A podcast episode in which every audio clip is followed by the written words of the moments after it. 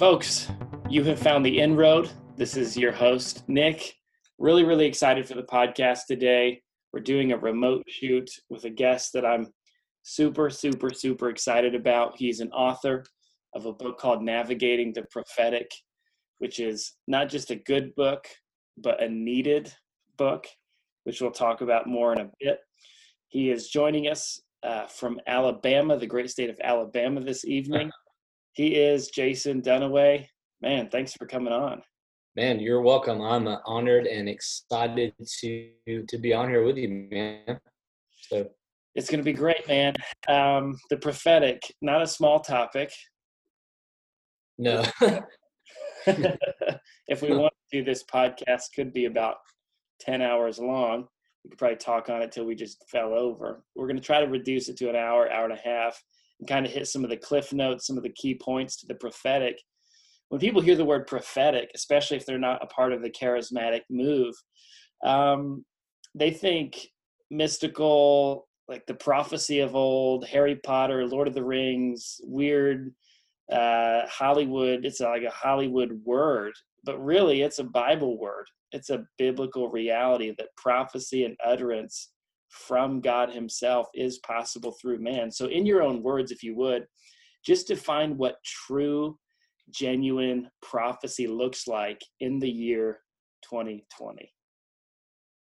Yeah, man. So uh, when I when I think about prophecy, and the way that I would define prophecy would really be, um, I it makes me think about First Corinthians 14:3, where Paul says to the you know church of Corinthians or the Corinth church, he says, you know, he who prophesies speaks to people for their building, their encouragement, and their and their consolation. So, true prophecy to me would be, for me, would be being a mouthpiece for God in such a way that would cause um, those that are hearing or receiving the word to feel connected to God's heart for them. So, really, in mm-hmm. essence, like you're connecting people to the character of Jesus and you're pointing people to Jesus through prophecy. So, that would be my uh, my statement of what true prophecy is. Right. I really like that reduced, simplified definition. I want to ask you then, yeah. what's the difference? Because you said prophecy is encouragement, edification, building people up. What's the difference between a prophetic word, a prophetic utterance, and just going up to someone and saying, "Hey, everything's going to be okay. You're doing awesome." Because some people yeah. might say, "Well, that sounds like encouragement and edification." Is that prophecy, and is there a difference? Yeah, and I would say there is a difference, and I've actually been asked that before. So I would say that encouragement is not technically prophecy, but it is more of a prophetic protocol.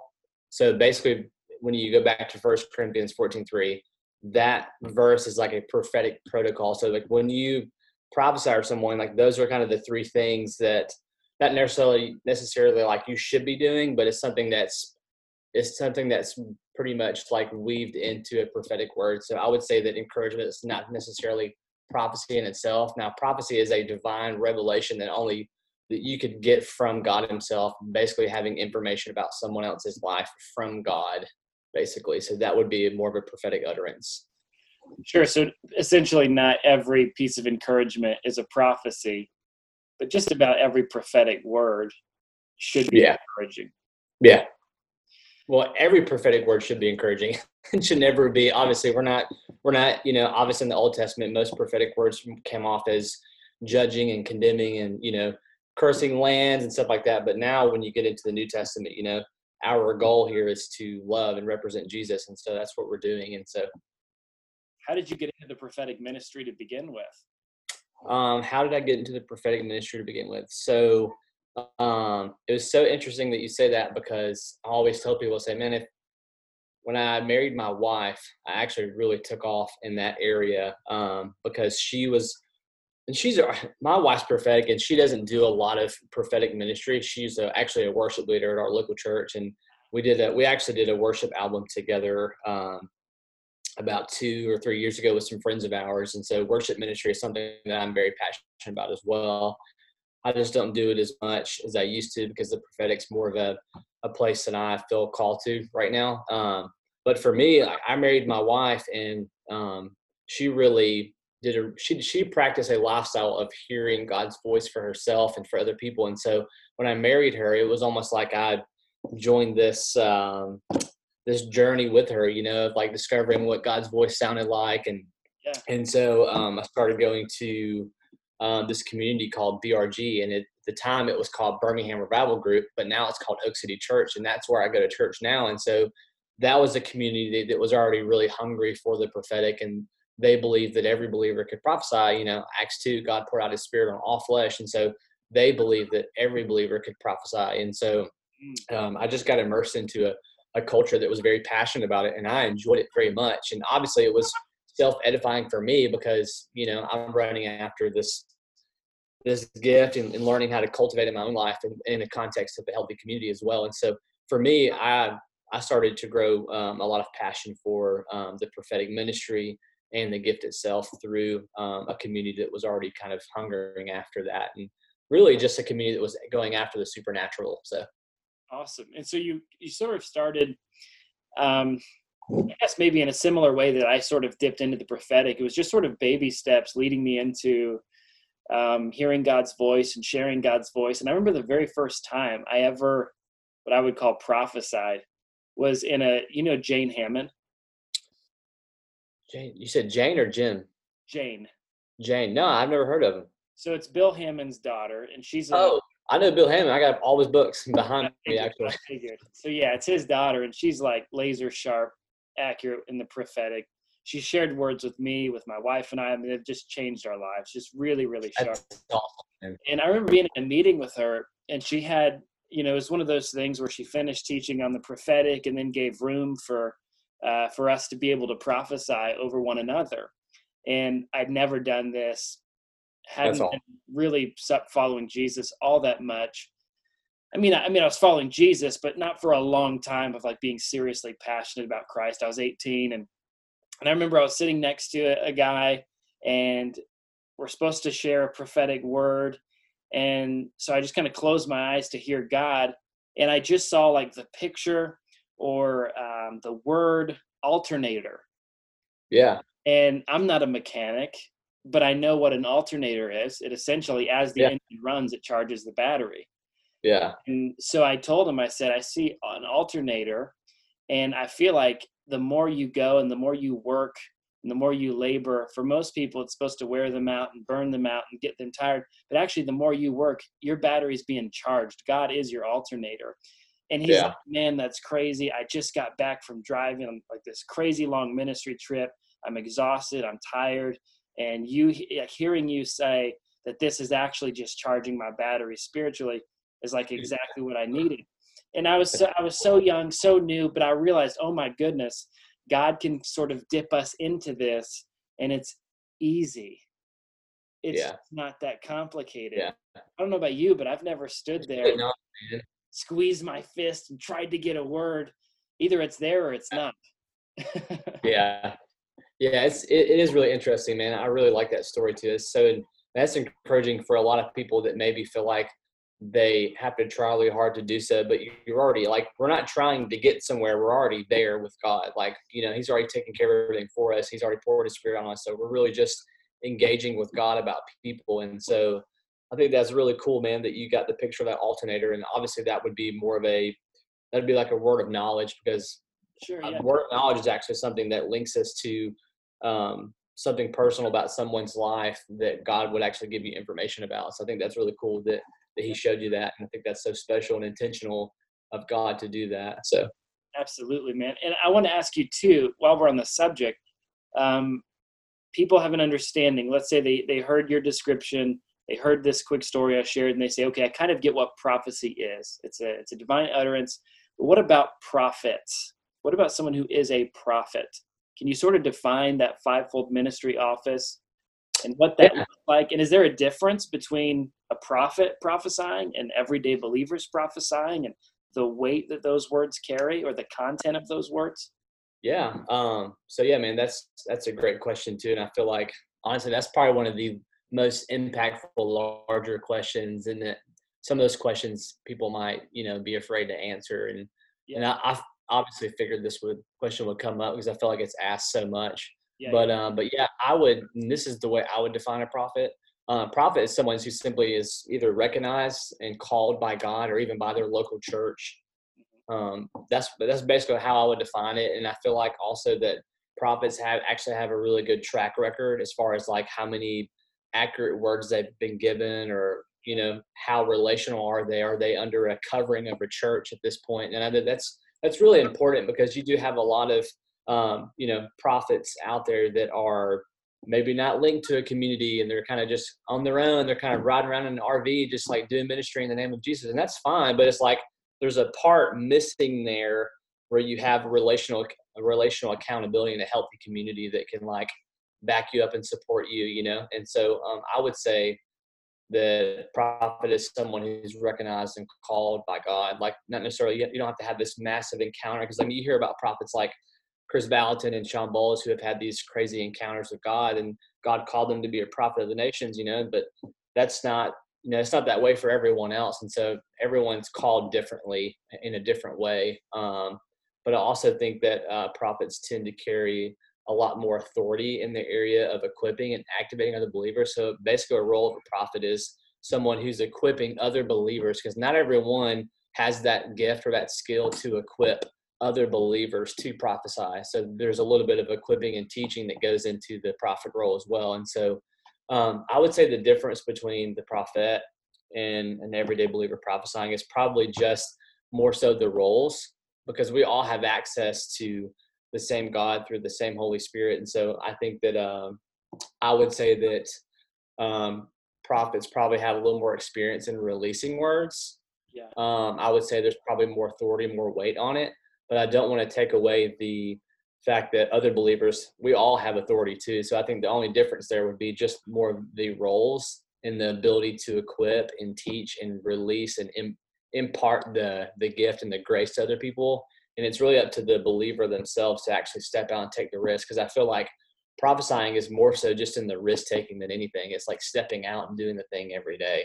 So that's excellent. I'm really glad you said that because I, I'm not a prophet um, but I'm more of like an evangelistic person. So people say, "Yeah, come on, dude. What's an evangelist, right?" And so I tell them really clearly the Ephesians definition of a fivefold minister is that they're able to equip people, right? So every believer is witnessing in their workplace or should witness in their family, be a witness in the street. The evangelist equips them ha- and gives them the how to. And the same is true with the prophetic, same is true with the teacher, same is true with the pastor in every single office, the difference is one is able to reproduce himself to a degree that's just different and unique. Yeah. And so that's perfect, man. If I'm ever in a meeting with someone who's a true prophet, it's true. I mean, there's an impartation there that's available. There's an equipping, yeah. an anointing, a grace. You just walk away with juice in your cup that you didn't have before.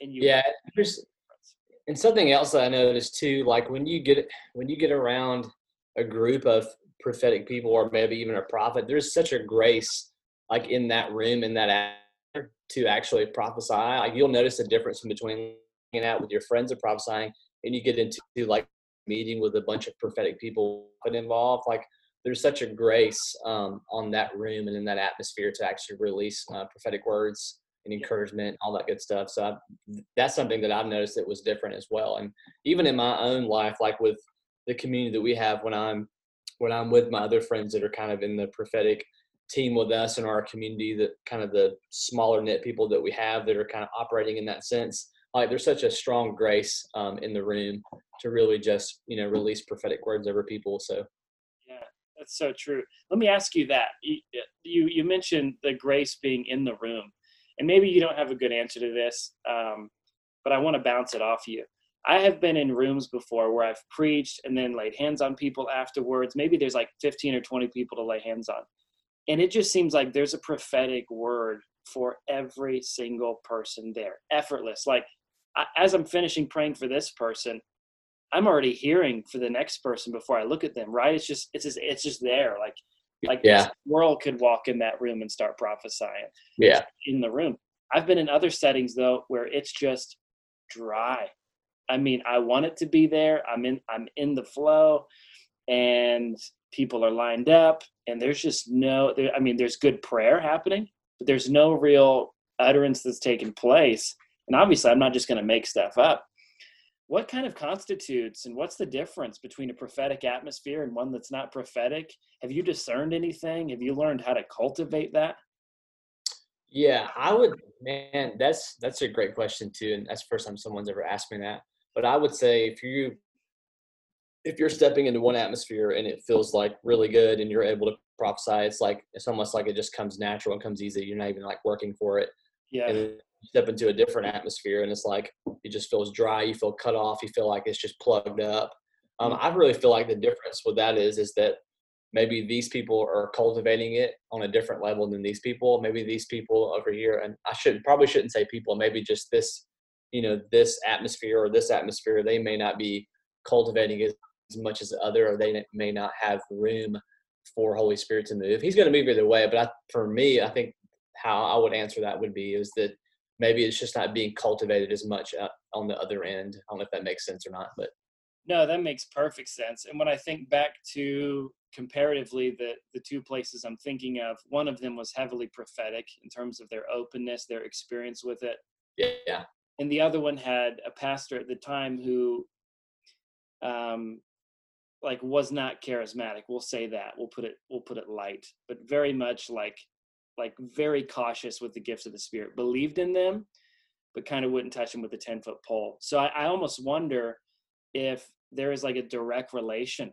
like god's like god honors hunger and openness and when it's not there if he's Yeah. like all right no problem i'll i'll go to the next Yeah, I I agree with you, man. I believe I, I firmly believe that hunger sets the tone for how much how much of God you want to receive in a certain atmosphere. And so um, I, I know my community values hunger very much. Like we we spend a lot of time in worship, and I feel like that's where a lot of the supernatural and the prophetic is activated in our churches is through worship, and that's something that I've even felt over just you know local churches in general abroad, just like not just ours, but just as far as I can see. Something that I've always felt like is that uh, worship has been really just been taken off for us, and I felt like that was something that God was saying over the church, and that um, I feel like a lot of people were experiencing the supernatural through worship. So awesome you mentioned in what in an answer you gave a couple minutes ago you talked about prophetic community accountability and things like that we all know like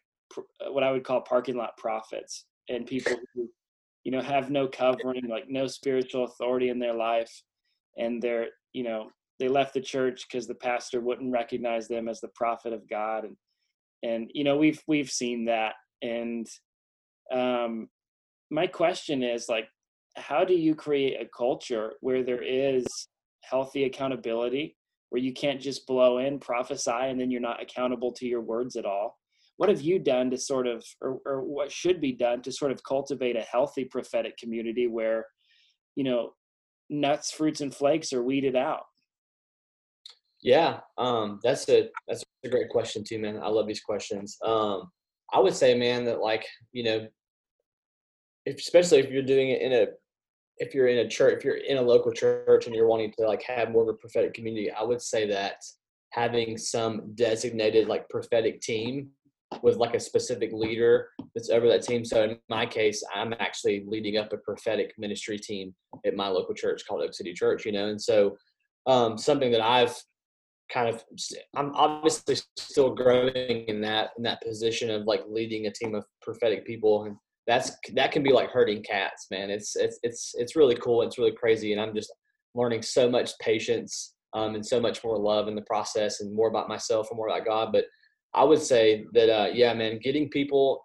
designated in some kind of prophetic team where there's some kind of equipping um, and operating in the gifts and some kind of place where they can actually like kind of I guess if you will, like get in the spiritual weight room. You know what I'm saying? Like just getting people in an environment where like their voice is heard and say, Hey, you're significant. Like what you carry is so important. Like let's get you on this team so that because I, I firmly believe that if you can get because like there's this thing where prophetic people tend to isolate themselves from other people because yes, like we see things that are totally different and we feel things so much stronger than other people and there's this thing of like, oh well because I'm prophetic, people just don't understand me, and you know, and so like that plays a lot into why people up in a situation where they're like parking lot prophets or they don't, you know, agree with the some of the things the church does or they feel like no one's recognized them as a prophet of God. And so obviously I would say that, you know, if you're a prophet, you're really you're you really don't need a preface next to your name at that point. I would say you just need to be called, you know,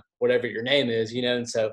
Um, I don't really believe in, in titles as much as I do as, you know, just really being in the community, cultivating it. But I would say that, man, um, having a, a team of prophetic people that's designated to a team and you're cultivating an atmosphere of the prophetic, you're cultivating what it looks like to uh, walk in the gift in the most healthy way and being and being accountable for anything that you may say or do in the best way possible. And so, and with that comes, you know, equipping on the side. And so, um, this year I actually started implementing these prophecy 101 classes at my local church.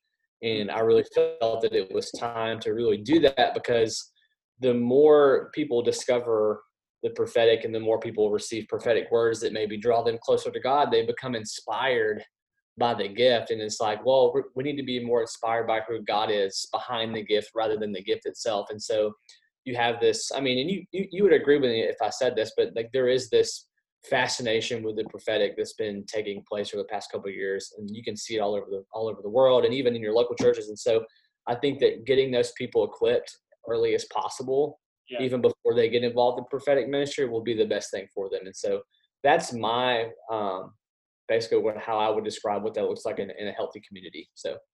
That's perfect man. And people need to understand too when you have a church where the prophetic is free to operate like my pastor always says um, a, a little bit of wildfire is better than no fire. Yeah.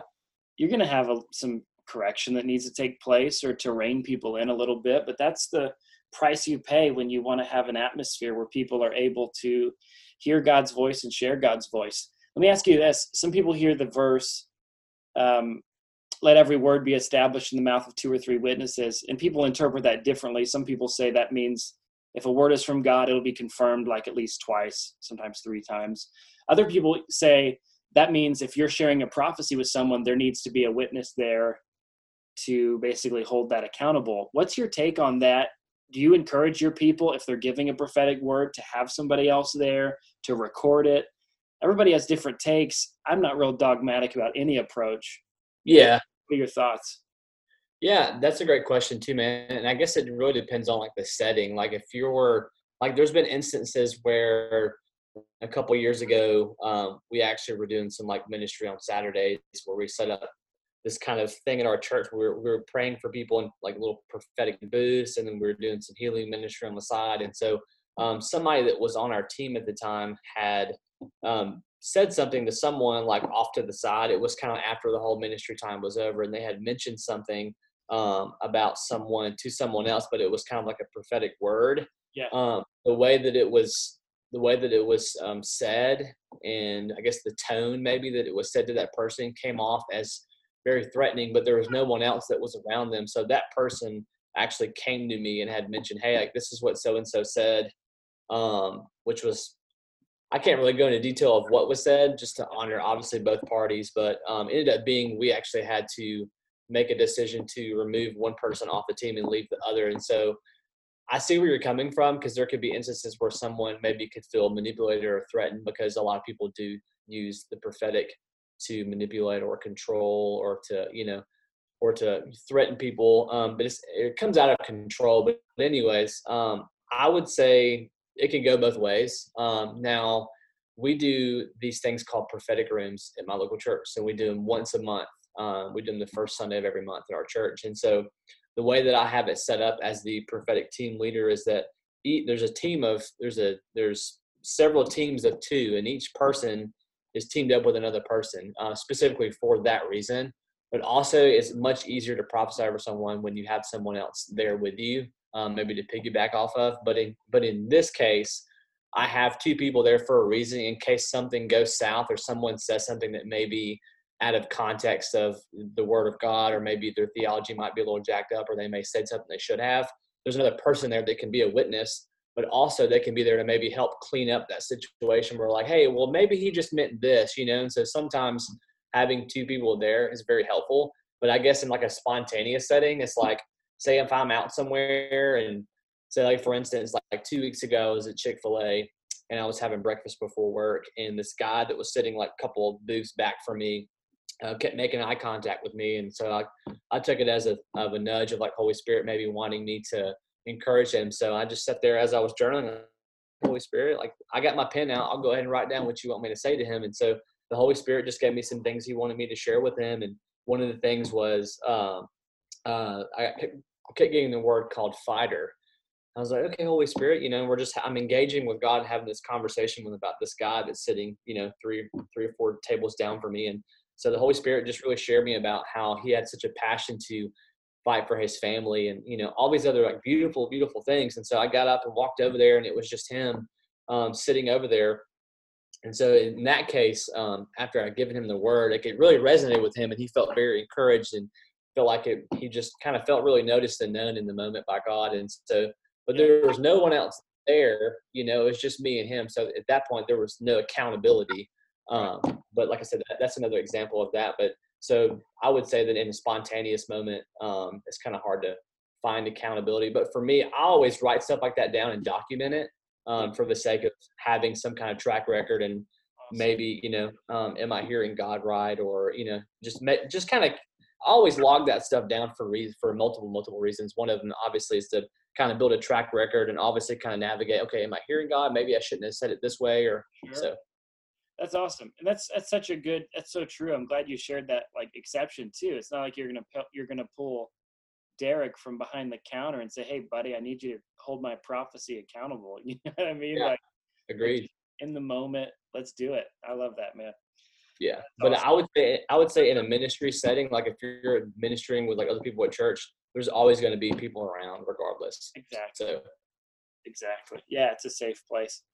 Um I want to talk specifically about what it's like to hear God for you because I, it's different for everybody. Some people see pictures, some people see words, um, some people see stuff with their physical eye, some it's their spiritual eye. I kind of want to dive into that because I've, um, I'll just share a real quick anecdote. I was in LA at a conference, and there was a ministry there who had their school students in the foyer um, as like a prayer team and it's a huge ministry school. I won't say the name, but it, everybody would know it. And they said, you know, we've got these students who are like a prophetic team slash prayer team in the in the foyer, and I'm thinking, I traveled to be here. I'll, you know, we'll go over there. And I was with one other person, and so we approached this guy, uh, just kind of for prayer, maybe some prophetic encouragement.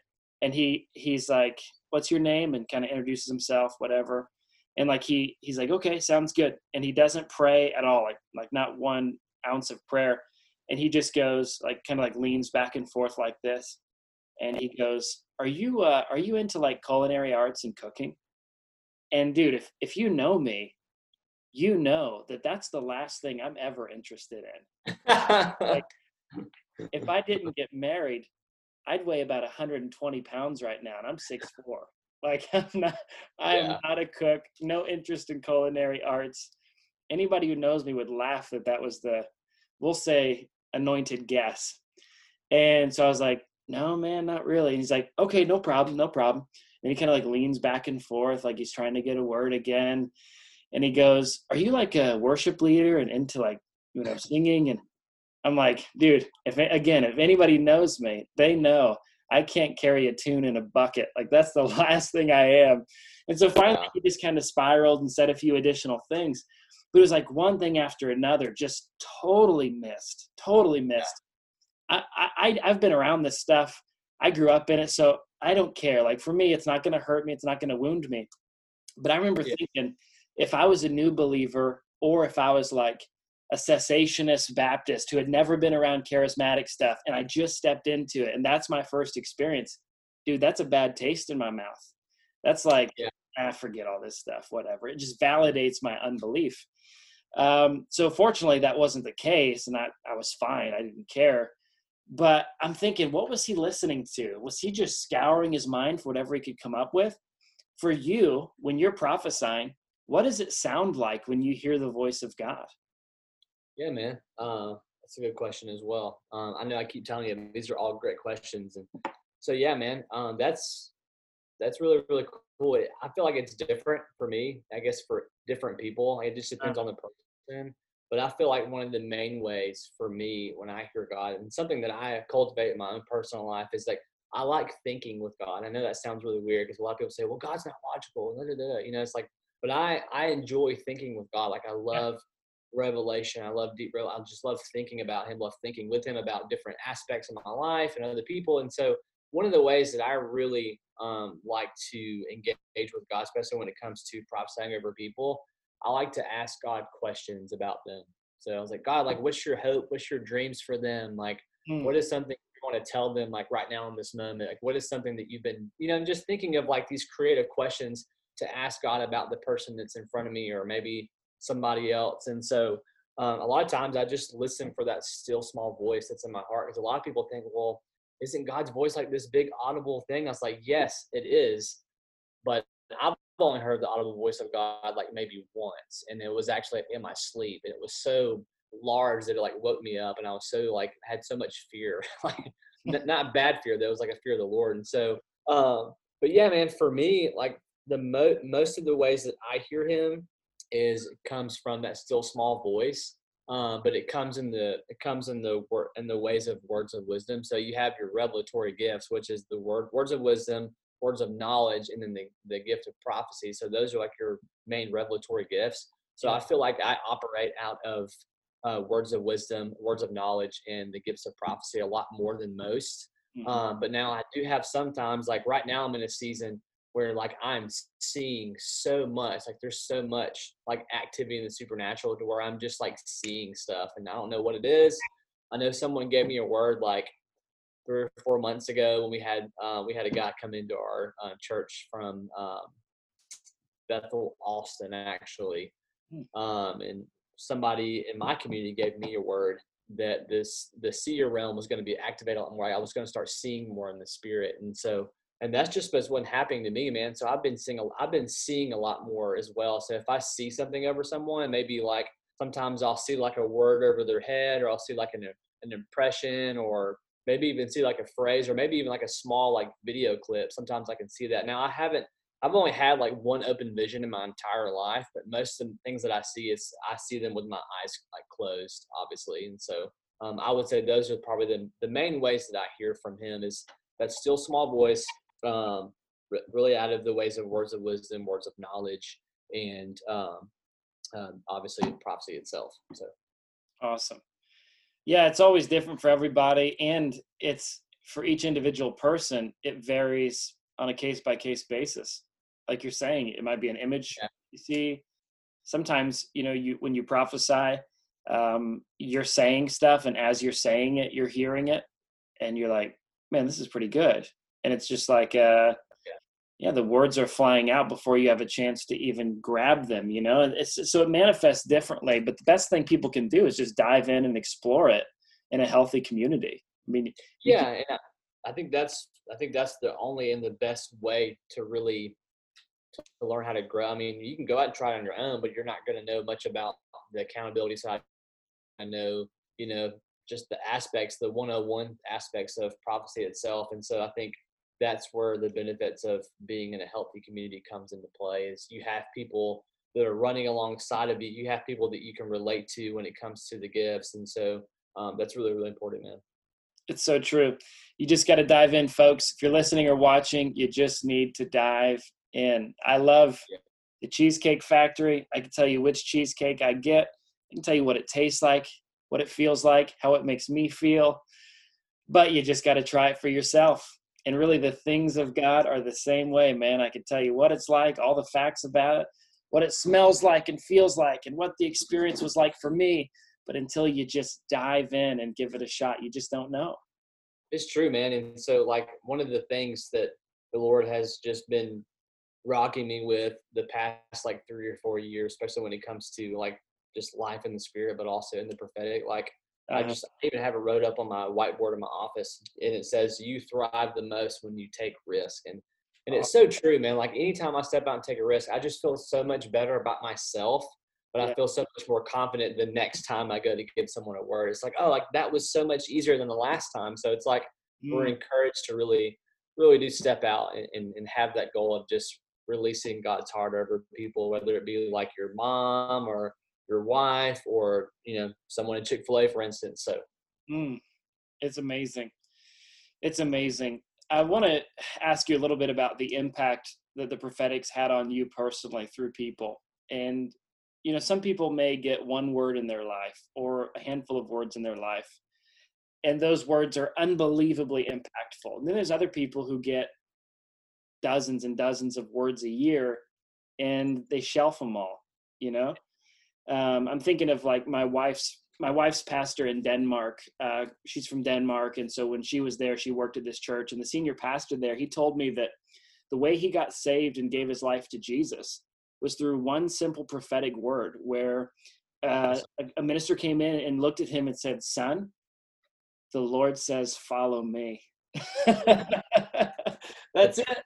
Nothing fancy. We're looking for the yea, I say unto thee, thus saith God, and this long prophetic thing.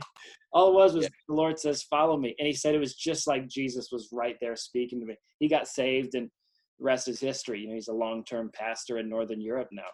And so, I, you know, I've seen that in my own life where the simplest prophetic word just has unbelievable impact. I remember when I when I was 18, I was in this place where I started following Jesus really fiercely, and I was really dealing with a guilty conscience. I felt bad about myself all the time. I had no reason to, but I, I just continually was like beating myself up. I felt nervous around people. I would apologize for things I didn't do wrong. And I was just I was just really beating myself up all the time. I felt I was in a workspace mentality. And I remember going to this pastor in Fort Wayne, Indiana, this this service, this wonderful all black church, unbelievably powerful, incredible worship. Just there, you just get gospeled when you're there. And this pastor stands up to preach. Yeah. Dr. Underwood, really well educated man. Um, and he just starts prophesying over people and he starts laying hands on people and bodies are flying everywhere. And he gets to me and he looks at me with these eyes that were eternal, full of love. I don't know how to describe it and uh, he just says, "Mighty man of God, who's so hard on himself." And he uh-huh. laid hands on me, and I woke up about 30 minutes later on the floor, and that's yeah. it. That was the that was the entire word. But I, I wept for two hours. I cried and felt loved. I felt God, and it was the gospel is no longer a theory, but something yeah. experiential at that point. It came real to you in just an instant, like yes and that's probably the one of the key features of the prophetic that gets overlooked is it makes god so much more real. So it really does it, it brings him it, i want to make this like a vague but like it almost like brings him to life for some people because some people see jesus as like this historical figure but when until you get like a prophetic word or you get healed of some crazy disease in like one instant. It's just like, oh, like that's what I've been missing out on this whole entire time, you know? Exactly. And we've seen it, man, where people people just start to prophesy. People, it's like when Jane Hamon was here, we're at a dinner with like 20 other ministers, and I know all these ministers really, really well. She doesn't know any of them. And she's just reading their mail with with such insane accuracy. I'm just sitting there in awe. I'm like, God Himself is in this room. And yeah. that's what it does for people. If you would share, if you can pinpoint maybe a story or two where the prophetic's been impactful either to you personally or you've seen it move through you to impact someone else in one of those monumental ways.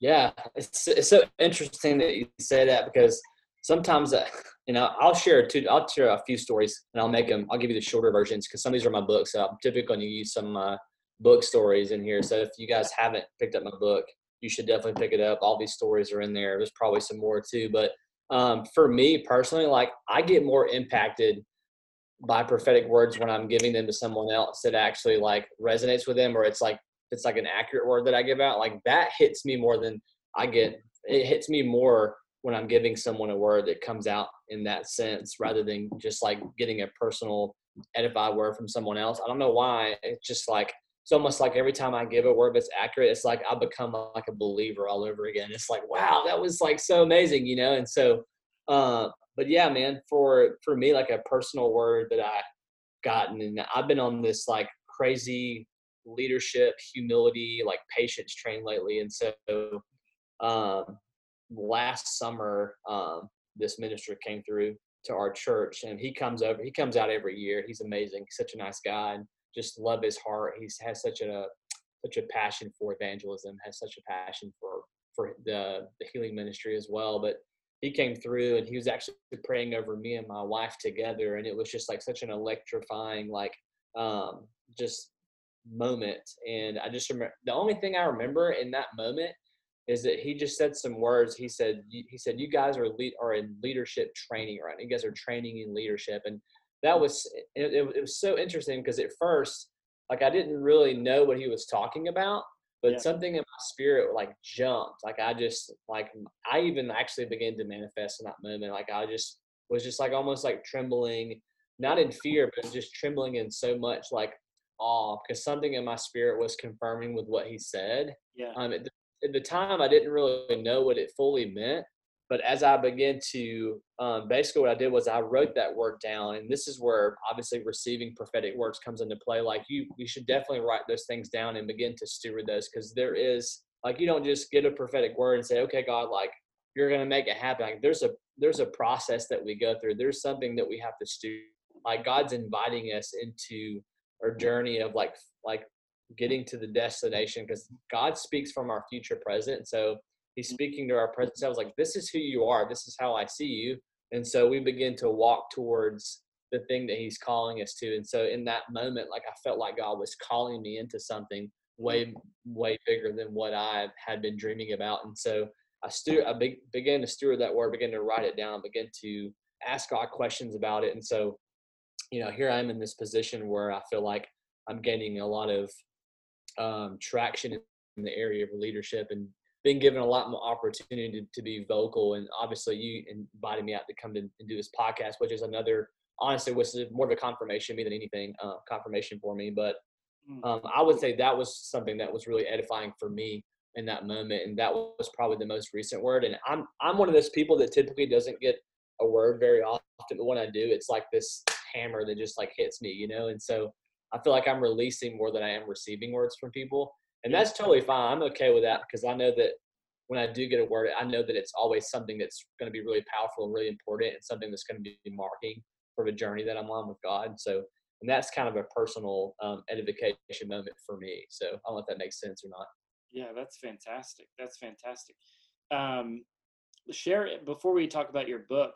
Share a, a story or two of how prophetic has moved through you to bless and impact someone else. I mean, I know you're a humble guy and, and people sometimes don't like sharing their own ministry testimonies, but I've even have even seen people literally talk in the third person when sharing their own ministry testimonies just to avoid getting any sort of credit.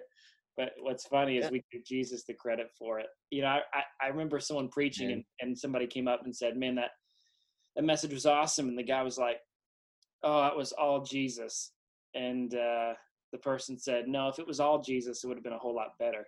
That's true. That's true. I used to be that guy, but man, that was all Jesus, man. Like you should give him the glory, you know, which yeah. is true.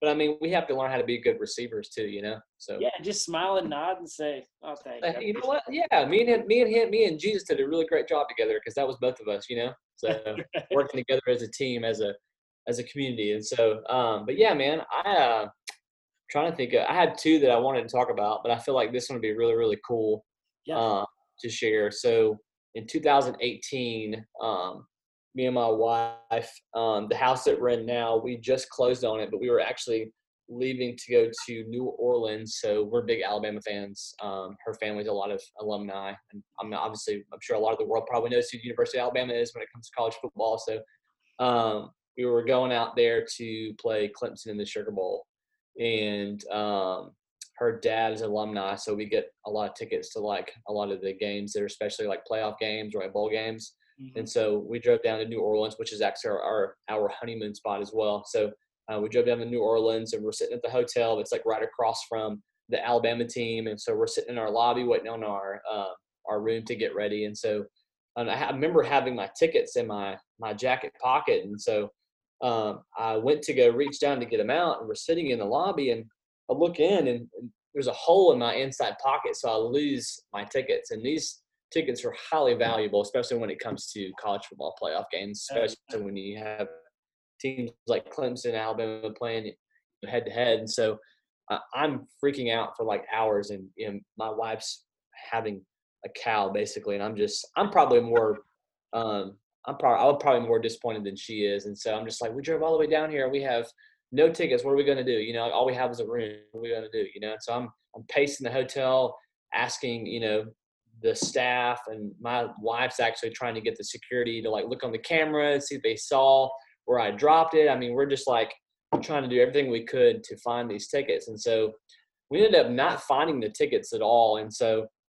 I remember um, uh, making an acquaintance with the valet driver as we pulled up because it's so busy down there. Everybody's traveling in, and and so I made acquaintances with the um, valet guy.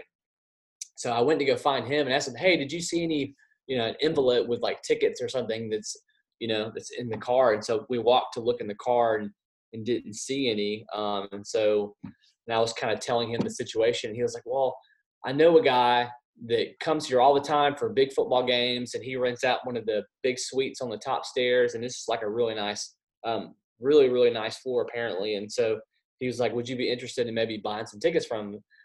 I was like, "Well, it depends on how much they are because you know I'm here. I'm willing to pretty much spend whatever I need to at this point until I get some tickets because I don't want this you know weekend to be ruined for us and." And this was kind of our fun trip together, and so I felt like it was up to me to, to kind of make this trip um, fun and, and you know kind of clean it up, I guess. And so I was like, yeah, sure, why not? And so I called my wife. I was like, hey, I'm going to go upstairs to so and so suite. And she was like, where are you going? And she's like freaking out. I think I'm going to go meet this drug dealer or something, you know. And so um, we get in the hotel, and you have to have a certain key code to get to a certain floor. It's like this really nice, like suites president floor or something. So we get up there, and um, we're walking up, and we go into this room, and it's this massive room, man. Like, and it's nothing but glass on one side of the wall, and you can see like the bay, like the New Orleans like bay right there. And there's all these, all these, you know, I would say they're probably at my grandparents' age. They're all just there hanging out they're watching the Saints game and they're just like having a blast and there's just so much food and like drinks everywhere and having a great time. And this guy walks up to me and um and he was like, Are you the guy that lost the tickets? Like and he's like, Yeah. And so we're sitting down and we're chatting and, and he's asking me he's asking me about me. It's like, Well, who are you? What do you do? And I was like, Hey man, like, you know, I'm actually a full time student right now and a you know part time ministry and we don't have a lot of money right now. Like we were giving these tickets and so and so, and you know, I'm just like I'm still kind of stressed. I'm like I'm still up here in the moment, you know, and so um, we're sitting down and like the Holy Spirit just starts speaking to me about this guy, and I was like, man, I, I'm really stressed right now. I don't want to do this. Like I just don't. And so um, the the word that He gave me, it was just really short and really simple. And the Lord just told me, He's like, I want you to tell him that the more that he uh, the more that he would sacrifice for his family, the more that I will pour back into his business. And I was like, how do I even know he's a businessman, right? And so um, I told him, I was like, hey, man, like this is super random. I was like, I'm a Christian. Um, I believe God speaks to me. Uh, I believe he speaks to all believers. And so I felt like he wanted me to encourage you with something. So I shared it with him, and he was like, like he was just kind of like he sat there for a second, and then his eyes kind of got bigger, you know, and he was like, "Thank you for that," you know. And I was like, "Does that mean anything to you?" And he was like, "Well, He's like, I don't know if you know this. He's like, but I'm the CEO of Crystal Springs Water Bottle Company. oh so like this dude's like a, I mean, I don't know how much money that business is worth, but like he's the CEO of some crazy water bottle company, you know. And so, yeah. um, and he was like, I would like to know more about, you know, what you hear, or what you're seeing, and you know, what you believe, and and so like we exchanged numbers. Like I'm like, I just exchanged numbers with a CEO of some like million dollar, probably even billion dollar C uh, water bottle company, you know. And so and I just started thinking about um, it's a verse in Proverbs, I think it's like 18, 16, where it says, uh, Your gifts will make room for you and bring you before important people. And that is so true, man. Like I feel like I got to live that moment out. And it, I felt like it edified me in the moment. I was like, man, I'm so glad that I really stepped out of my own problems for a second just to let Holy Spirit move in the moment, you know.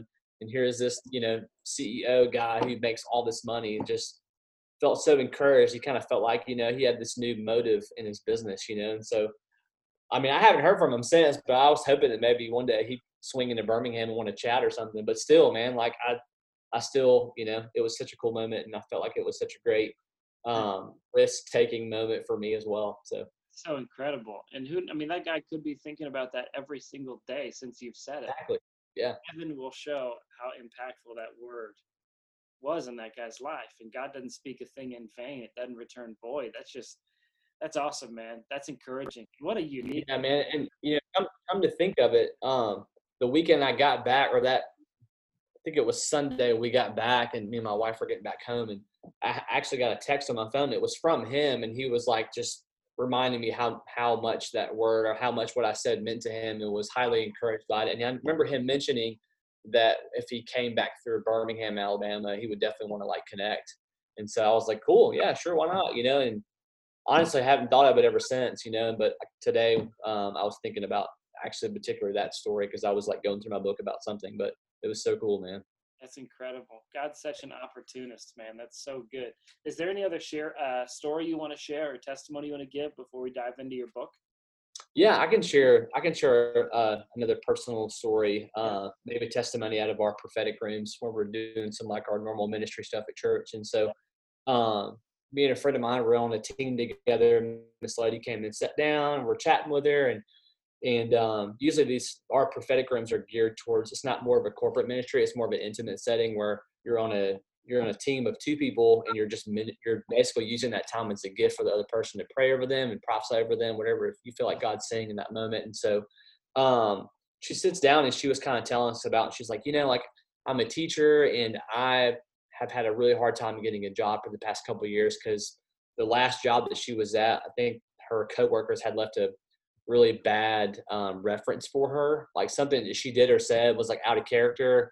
But she, I don't think she did it on purpose. It was totally just like a kind of an honest mistake. And so that's kind of been just been creeping and following her everywhere she went to the next job. And she was such a passionate, um, she was so much, uh, so passionate about being a teacher. And so, and um, she was just like, really, man, you could tell that she was really hurting. And so I feel like that was a really cool moment for us to uh, for me to actually engage with her, and say, you know, let's ask God together what He wants to do, because she said that she had been applying for other schools and something like that, and mm. and um, I was like, well, let's let's ask God what He um, what He wants to share. I was like, and I try to invite her into a moment of where maybe she could hear God, almost like empowering her. So you know what, like you can ask God about your situation, and He wants to speak to you about it. And so um, we sat there all together and we were praying, and I was like, I was like, what we're going to do is we're just going to listen for a few minutes. Mm. It may be a little awkward, but I was like, but I want you to just ask God what He wants to say, ask God what He has for you, you know, in this season, you know. And so we're sitting there, and I, I give her about two or three minutes, and and I asked her, I was like, okay, do you feel like you heard something? And she's like, no, I just didn't hear anything. And so in that moment, I did. I gave myself an opportunity to ask as well. And so yeah. the only thing that I got in that moment, I just saw a picture of like this. It was like a specific drawn out tiger. It was like almost like a yellowish tiger with like black stripes. It wasn't orange, but it was like yellow. And so um, I asked her, I was like, hey, this is kind of what I'm seeing. Uh, it may make sense, may not. And I kind of described her what the tiger looked like. It's like, this is the tiger. It's kind of yellow with some black stripes um, going across it. And, and she was like, that's the mascot of the school that I just applied to. so, and she felt like that was confirmation enough for her yeah. to to really lean on God for that particular job at that particular school. Awesome. Um, so that was a really cool moment for her and for me. I was like, that's awesome that God would show us that. So it's so good, man. It's so practical too. Yeah. It's like, so easy. Like it's not this mystical thing. It's like, hey, I saw this picture. What does it mean to you? Because a lot of times people think, a lot of times people think when they receive like a revelation, yeah. um, they think that you know sometimes that could be like a it could be a phrase, it could be a word, it could be a picture, it could be like a almost like a video clip across your screen, you know. And a lot of people think that they have to um, apply that or interpret it. And a lot of times, and I wouldn't say a lot of times, but there's like a 50 50 shot there. You can either choose to or not. And I think a lot of times people will get it wrong when they try to interpret it for themselves when you should leave it up to the person say, hey, what does this mean to you? Because, like, the guy that was um, attempting to prophesy for he was asking you questions, which he really wasn't.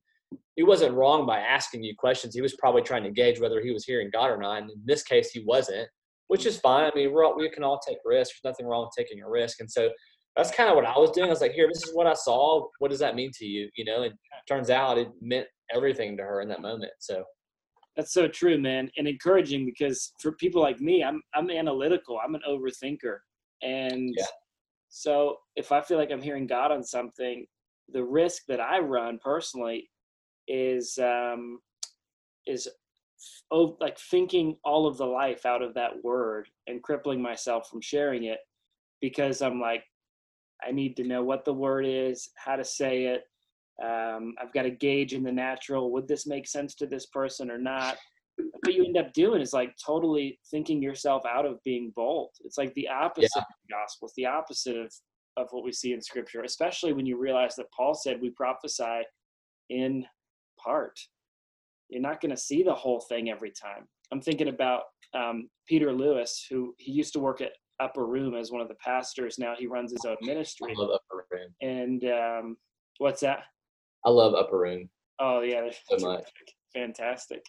Well, Peter, I've known him like for about three years, and and he just about a year ago launched um, Braveheart Ministries, his own his own ministry, and Shawn Bolz probably yeah about a year ago when he was launching it. Shawn was at Upper Room, and Peter wasn't there, but Shawn and Shawn didn't know who Peter was, but they wanted Shawn to give him a word still, and so they call up Peter, and I've, I've listened to the recording. It's it's it's unbelievably cool. Shawn is on the phone with Peter and just goes, "Hey man, um, I want to give you a word.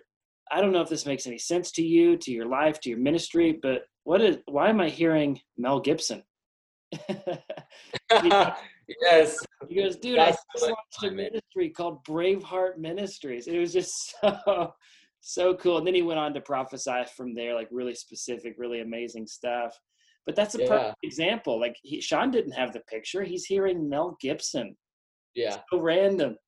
But it's you don't actually you don't actually have to know what it is. You just you you take the risk. Yeah.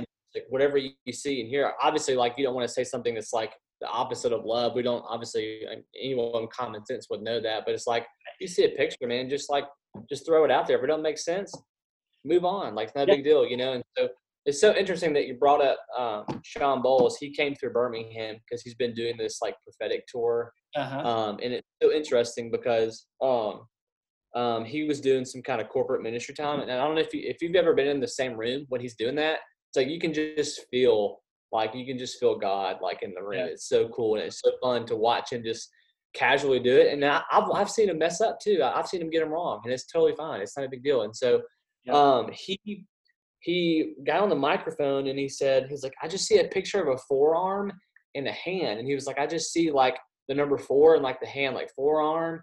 And there was this married couple that was like three or four rows up in front of us, and their last name was Forehand.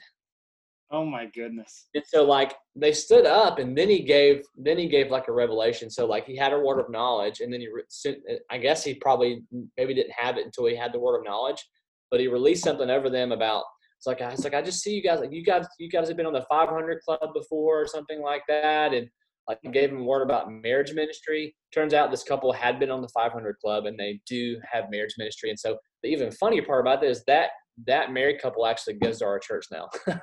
So crazy, man. So crazy. So so cool. I love it. I love it. I love it. Man, yeah. we can go on with stories all day. I want to get I want to get your book out there in front of the audience. Yeah, man. You um you were talking to me even while you were writing the book still. And I'm like, man, this is gonna be good. And the book is awesome, man. It's called Navigating the Prophetic. If you would describe to people the why behind why you wrote it and the what, kind of what it contains and why they might be interested. Yeah. Um, so the reason why I wrote it, it was funny because I feel like my book was birthed out of uh, me just like learning about God and his heart for the prophetic and just really discovering more about what that looked like. And so it's so interesting that you say that because I keep separate journals. Like I'm a huge writer, obviously. Like I just wrote my first book, and so thank you for your help on that as well. It's you made it so much um, easier for me to get done as well. Um, but I keep separate journals. So I have a journal that it's just like my everyday journal that I'm just like writing and like chatting with God, and like that's prophetic in itself. And just like just doing devotions, my everyday journal of, of encouragement or just like writing revelation down. And then I have a separate journal for just like prophetic stuff, whether it's writing down prophetic words from people or dreams or writing down like things that I'm learning, like God's things that God's teaching me in regards to the prophetic and the prophetic ministry and gift prophecy. And so I feel like um, a lot of my book was birthed out of a lot of that. It was birthed out of a lot of obviously stories that God just really showed up in a moment. And I was like, wow. And so like with each time that I stepped out and took a risk in regards to giving someone a prophetic word or just encouraging someone, like there was something on the back end of that that I learned about God's heart and about like who he says about these people and what he says about the prophetic ministry and like how he how we should approach it. And so a lot of that was birthed out of me recording a lot of those um, testimonies and recording a lot of the revelation I got out of a secret place. Because for me, I feel like the best way to launch your prophetic voice and to cultivate that is in the secret place with God.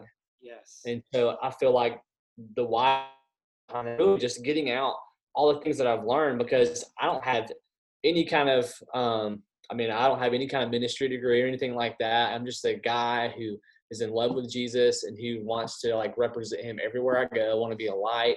And obviously I have a church covering that's super important. And so I feel like it was just something that something that God really wanted me to do. Like even in the secret place, God was like, Hey, I want to write a book with you. And I'm like, okay, well, what does that look like? And he was like, Well, you've been writing about the prophetic for like years and been going after and been cultivating. Like, let's let's get something out there. And so and so it's just funny because on the front of my book, there's like a you care if I hold it up? Is that cool? Go for it, man. Please do. Yeah.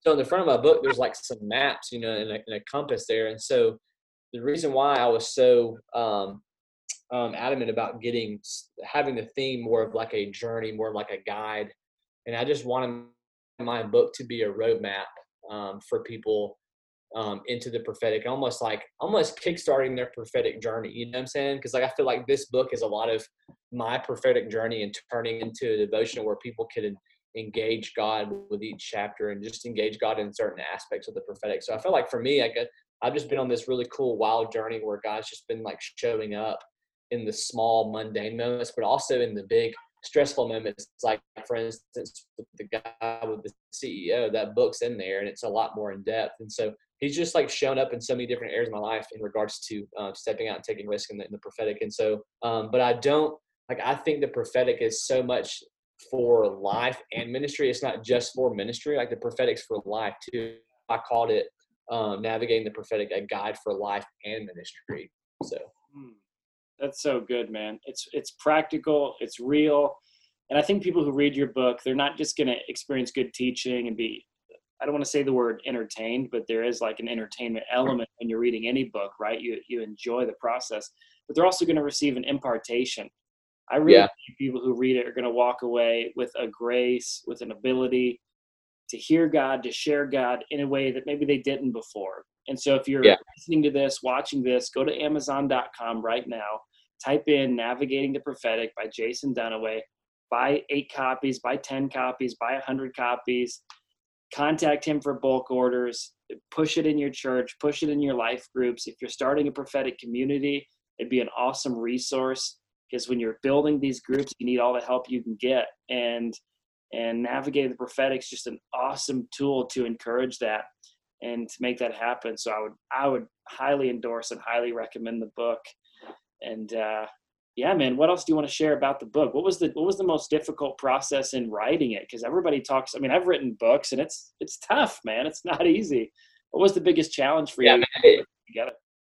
Yeah, it it really isn't tough, man. But obviously, people like you make it a lot easier for us to get it out there and, and kind of get that process started. And so I felt like the easier part for me was just going in and like fleshing out all this that was in the journal that was actually fun for me personally because I feel like I got to kind of revisit some things that I maybe forgot about that I experienced with God. So I felt like there was like a new hunger that was birthed in me in the prophetic as I was like fleshing out all the stuff on my onto my computer from my journal because everything was just kind of thrown in there with verses and stuff. So I actually had to go back through each each page, you know, and be very detailed about what I was reading and kind of bring it almost bring it to life, um, if you will. And so um, that was the easier part, but I feel like the harder part was actually the rewriting process, having to go back and like rewrite, rewrite, and having I actually had two or three people on my end, even you, um, go in and read it for me. Like read like, when I was pretty much finished with her, as I was like closing up the last few chapters, I actually had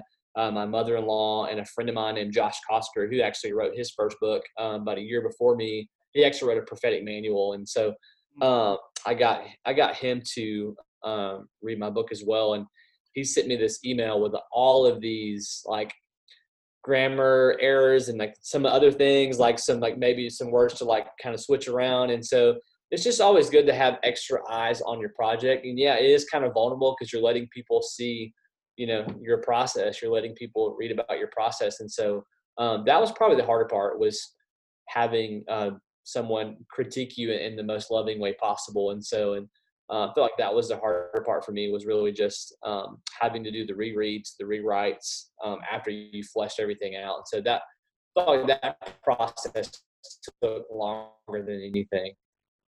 Yeah, that's gruesome, man. Because even once it came to us, you know, you have a collaborative doc with our editor and developer, and there's conversation there. There's reworking, rewriting, and so people who write a book and and type that last period and think, okay, it's ready. Um, it's kind of like building a house, and all you did was frame it and and put up some put up a roof, and you're ready to move in. It's like no, there's drywall, there's paint, there's electrical, there's plumbing, there's landscaping, there's inspection there's a certificate of of uh, residency that needs to be given. Like there's yeah. so much more involved, and that I'm I'm in total agreement with you, man. One of the most difficult phases is just that post production process of publishing. But man, it's so worth it, and it, and it just produces a really amazing product. And and I'm excited about your book, and to see what God does with it. It's just yeah, man. Yeah, I feel like he's already done so much um, in that area, dude. Like I've already had to, to reorder more books, you know. And so, um, I the most of the feedback that I've gotten from people that read my book is that the stories really kind of uh, for them the stories that I've te- the personal testimonies, and stories really brought um, God to life um, in in the prophetic. And so I really feel like the adding those that as a personal touch was really really good for people uh, rather than just having a chapter about information and theology like actually having a story testimony. And something my pastor always says like when you have a testimony you're adding color to it you know you're adding some kind of flavor um, some someone can actually see and taste. Kind of like what you said about the cheesecake you know people are actually being able to say and or to see and kind of taste and yeah. um, experience um, what you actually are learning rather than just writing information down on a, on a page and just leaving it at that. So, so good, so good. Talk a little bit about prophetic pilgrimage. Where do you see your ministry going? Are you going to be developing like teaching series from from the book? Are you going to be releasing additional content? Um, where can people find out more about you? If you could kind of give us a, a recap of some of those things yeah, man. So um, after I wrote the book, um, you know, um, I thought I was going to be done. You know, I was like, oh, that's it. I wrote it and done. You know, I've sold some books, and but like you're still kind of marketing your book. You know, you still kind of you have to get it out there. You know, to see and hear and read it. Um, something that on a you know, this is like a personal thing that I do to kind of keep myself from being stagnant when it comes to hearing God's voice. Like every day I have a certain thing that I'm like praying for. So like on Mondays, I'm always praying over my marriage and Tuesdays, like I'm praying into my book and praying into what that looks like. And other days I'm praying for other stuff. So, you know, I'm on my lunch break and I'm, you know, spending time with the Lord and praying about my book. And he's like, I want to bring your book to life. I'm like, okay, well, what does that look like? And so, and so like I uh, just started praying about, I was like, God, like, you know, I want you know my ministry to be about you i don't want it to be about me and so and, and so something that i really do have a passion for is just really equipping uh, i really do want to equip people um, to be more familiar with the prophetic i want to equip people to know that they can to prophesy you know and so i do have a heart for equipping i do for evangelism um, i just have a heart for people growing their gifts and callings and so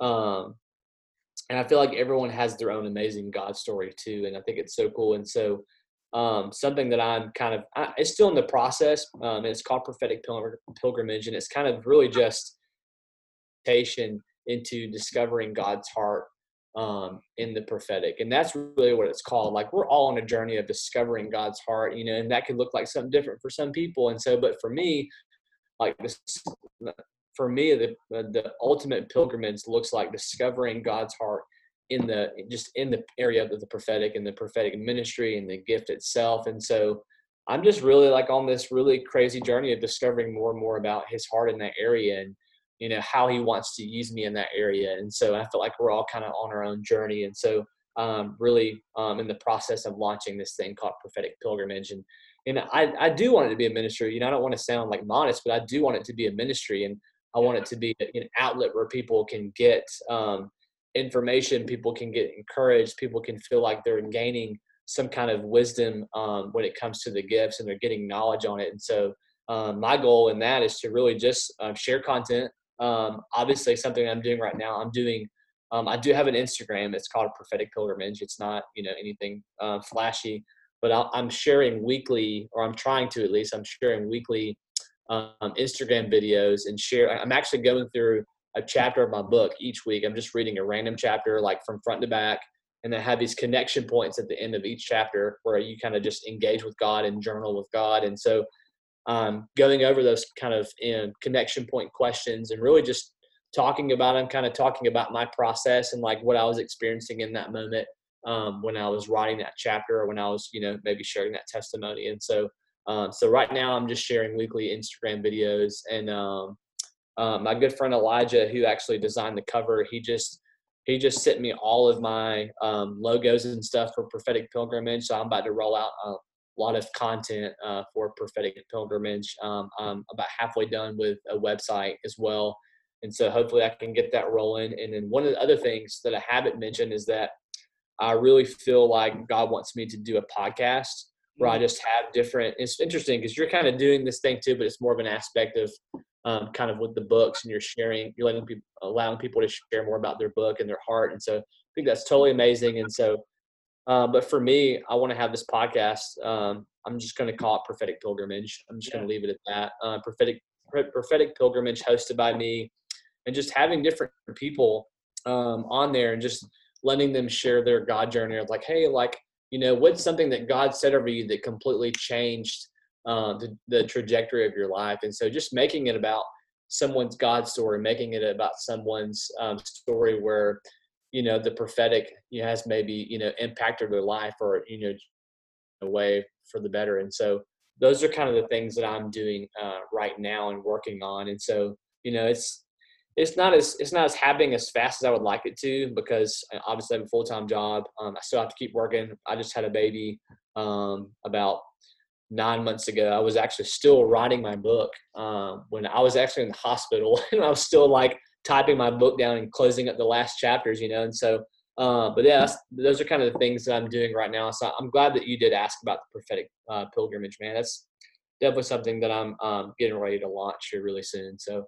Awesome. Well, we're going to keep a close eye on it, man. And I want to have you back on too once that gets rolling and going even more to just talk about some of that content, promote that, and give it a platform because I, I, believe in it. I really need to make it to Alabama and we can do this thing face to face. I've been to a lot of states in the U.S., but I am missing God because I've never been to Alabama. Dude, you have to come at you have to come to Birmingham, Alabama. There is there's so much places to um, eat down here. There's so much so much great uh, so many great restaurants, man. So many local good foods, and so I think that you would enjoy that very much. So. Oh yeah, man. Food's my love language. I'll be there. awesome, man. Listen, folks, this has been amazing.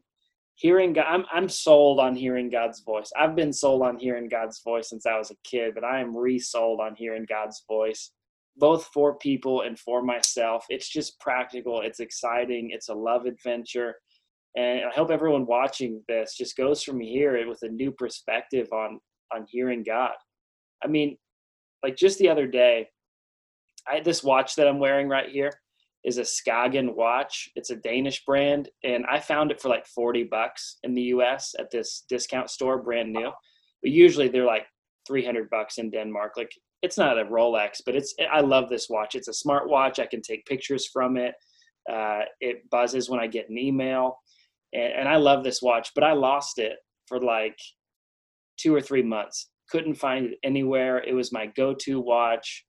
Looked everywhere. You know, every week I'd take like 30 minutes and just scour the house trying to find this watch.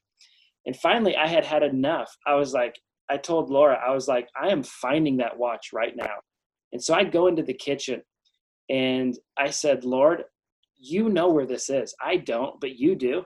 And you can tell me. And so I, I pray that you would show me where this watch is. And I do this thing where, you know, Paul said, when you pray in tongues, pray that you may interpret, which is the equivalent yeah. of prophecy, right? So I just pray in tongues for about a minute or two straight. And then I just get really still and I see the cabinet where the watch is. And so it's in it's in it's in a part of the house. And so I go straight to that cabinet. I open it up. I look under something that was there, and the watch is sitting right there. I mean, I had looked for this thing for months, never inquired of God about it. And I finally I broke and I'm like, Lord, you got to show me. And I just saw it. Just a quick prayer. I was like, I could have done this months ago. This would have been a whole lot easier. And so the voice of God is just practical. It's fun, it's exciting, it's useful, and it's impactful. And I really believe that the furtherance of the gospel in this world is dependent upon not just people hearing the logos, written word of God, and preaching it, but hearing the live, real Rhema word of God and declaring it. And so, Jason, any last thoughts you want to leave people with as we close? Um, man, I would say just take risk. Take risk. Uh, that that's something that's impacted me the most because you never know until you step out. You never know until you step out. So if you don't bring God out into the world, you're actually missing the world. Uh, you're actually you're actually allowing the world to miss out on God. And so I would say just get out there and take risk. Don't um, don't keep prophecy in the four walls of the church. Take it outside the church. Um, love on people because there's a, there's a there's a hurting world out there that is seeking for something real and often. So, Amen. Awesome. Listen, folks, you can find his book at Amazon. Check him out at the Prophetic Pilgrimage on Instagram. This has been the Inroad Podcast. I'm Nick Poe, and we will see you next time.